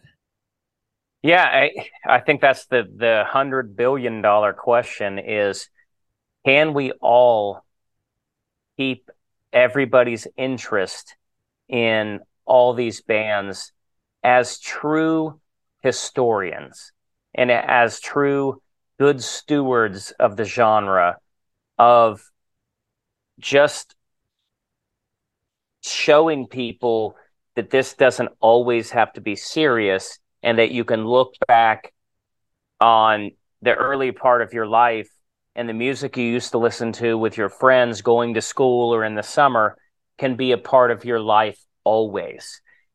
And you can look back out on it fondly no matter what your circumstances were. So that's why we, you know, kind of created these festivals. We're trying to continually show people how to have fun in the summertime, not unlike somebody like uh, the Grateful Dead would do, or Jimmy Buffett, or just all these like, oh, I go to like one summertime show a year at the amphitheater, and it reminds me of what it was like to be young and what it's still like to be alive. You know what I mean? Like it's that's kind of our our vibe is to keep the day easy for the fan and for the bands, to not have a lot of obligations, to give people things to do, to tell them who plays when, when they play, uh, and to give people some stuff to do when maybe a band that they either don't like or aren't familiar with are are playing. You know, like like that's where like the dunk tank thing came about that we're going to work on together, and like my space, your face, showing you, hey, I don't wear makeup like this anymore, but maybe today I'll have somebody put hmm. makeup on my face. Yeah and I can take pictures for Instagram and I can remember what it was like to be young and I can remember what it was like to be going through that phase in my life. And I've made it out and this is all extremely positive. So you know that's the, kind the of the whole vibe. festival just has the, the culture to it and doing stuff like that. And tell them what the dunk a punk is. That's a perfect example. Yeah, so like this is basically like I remember going to like the volunteer firemen's carnival back in the day. And like you just have you know the high school baseball pitcher guy trying to throw the ball as hard as he can and dunk some wise guy yelling at him.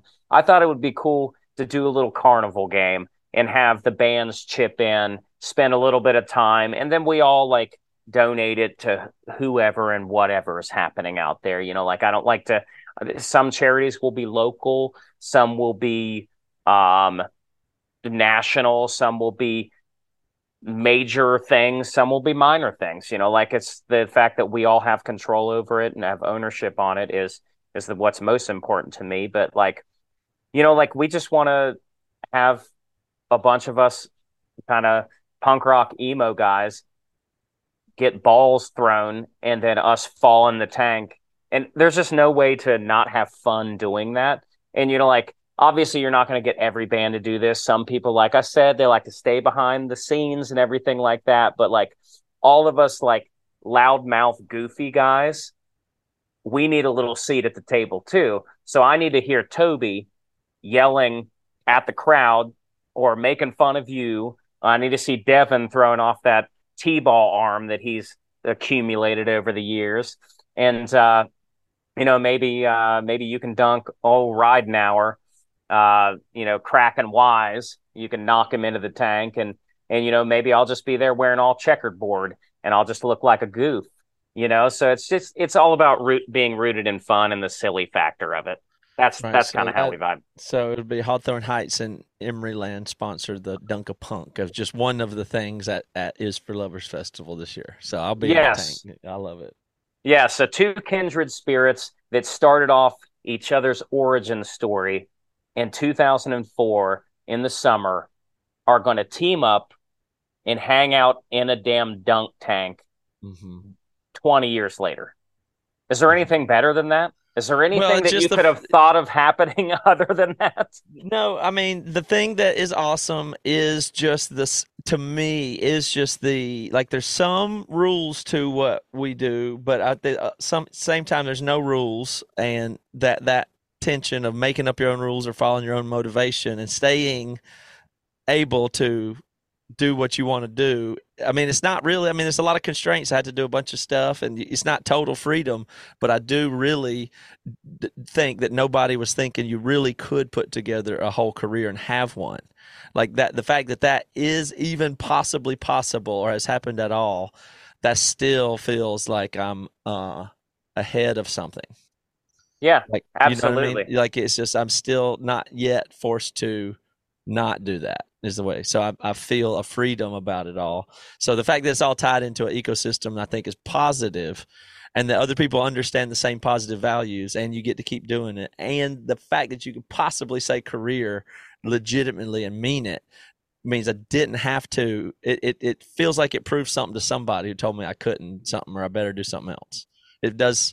It feels that I've succeeded in that thus far. So, but it's only as good as the total amount of people there are for it. You know what I mean? That's like it's it's not it's not guaranteed to go any farther. I feel that this could be a peak moment again, and then not not nothing bigger. But maybe growth is still possible for everything from here. Do you have a sense on that? Is this just a new peak that's going to end? That's, I mean, that's that's a, definitely a, a great question, definitely a great possibility. And you know what? The only thing that we can say is we're going to continue to ride the rocket. Sometimes that sometimes that rocket is going to crash back to Earth. Sometimes it's going to soar into the stratosphere. And most important for us is we would rather do it with our friends mm-hmm. because we think that this music scene is is stronger when we're all together and stronger when we're all being more collaborative than competing with each other every summer for tours and stuff like that. So like if we can all be together and invite all of our shared fans to one location to eat hot dogs, dunk us in a dunk tank and watch a world-class show from every single band on the on the bill. I just think that that's pretty special and I don't want to let it die at any cost.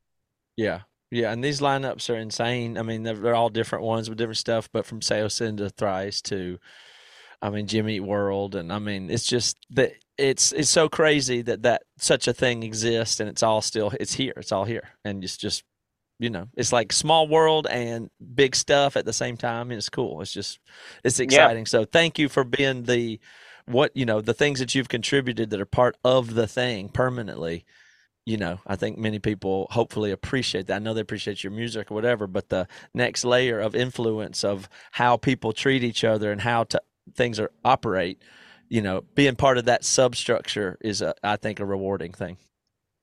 Yeah, well, thank you very much, man. And I've had a had an awesome time having this conversation, and I can't can't wait to see you in a couple of days and all summer long. Yep. See you soon, JT. Awesome. Have a good one, brother.